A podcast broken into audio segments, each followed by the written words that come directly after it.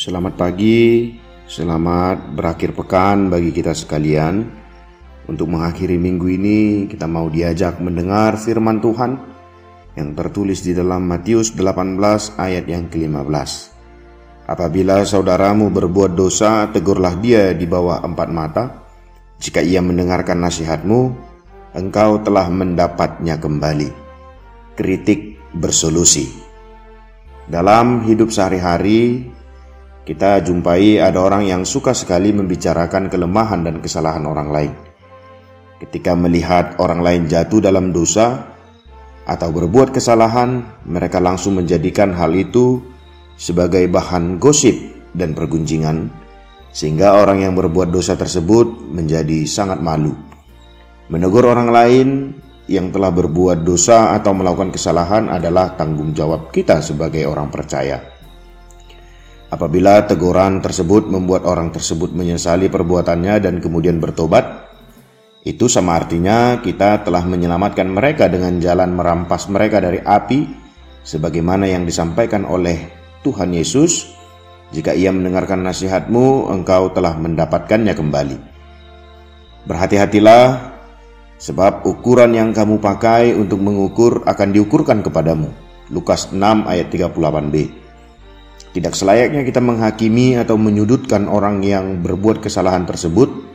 Sebaliknya, kita harus berusaha agar ia tidak tenggelam dalam rasa bersalah, namun mengalami pemulihan. Caranya, Alkitab menyatakan bahwa kita harus menegurnya di bawah empat mata. Firman Tuhan tidak menyuruh kita sebagai penyiar berita dan menjadikannya sebagai konsumsi publik, tetapi kita diperintahkan untuk menegur yang bersangkutan di bawah empat mata artinya tanpa ada campur tangan dari pihak ketiga. Menegur orang yang berbuat dosa atau kesalahan membutuhkan kesabaran yang sangat ekstra dan kita pun harus peka terhadap situasi dan kondisinya. Tidak boleh sembarangan. Hal penting lain yang harus diperhatikan adalah sikap kita menegur. Berdoalah terlebih dahulu kepada Tuhan agar ia memberikan hikmat.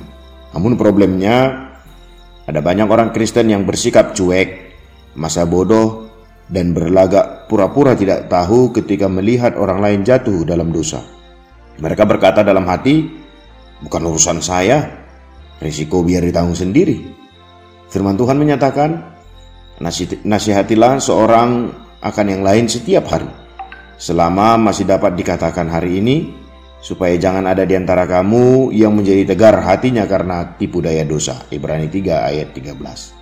Ingatlah, kita diciptakan untuk saling membangun dan mengingatkan di dalam kasih Tuhan. Kembalilah kepada firman Allah. Tuhan memberkati.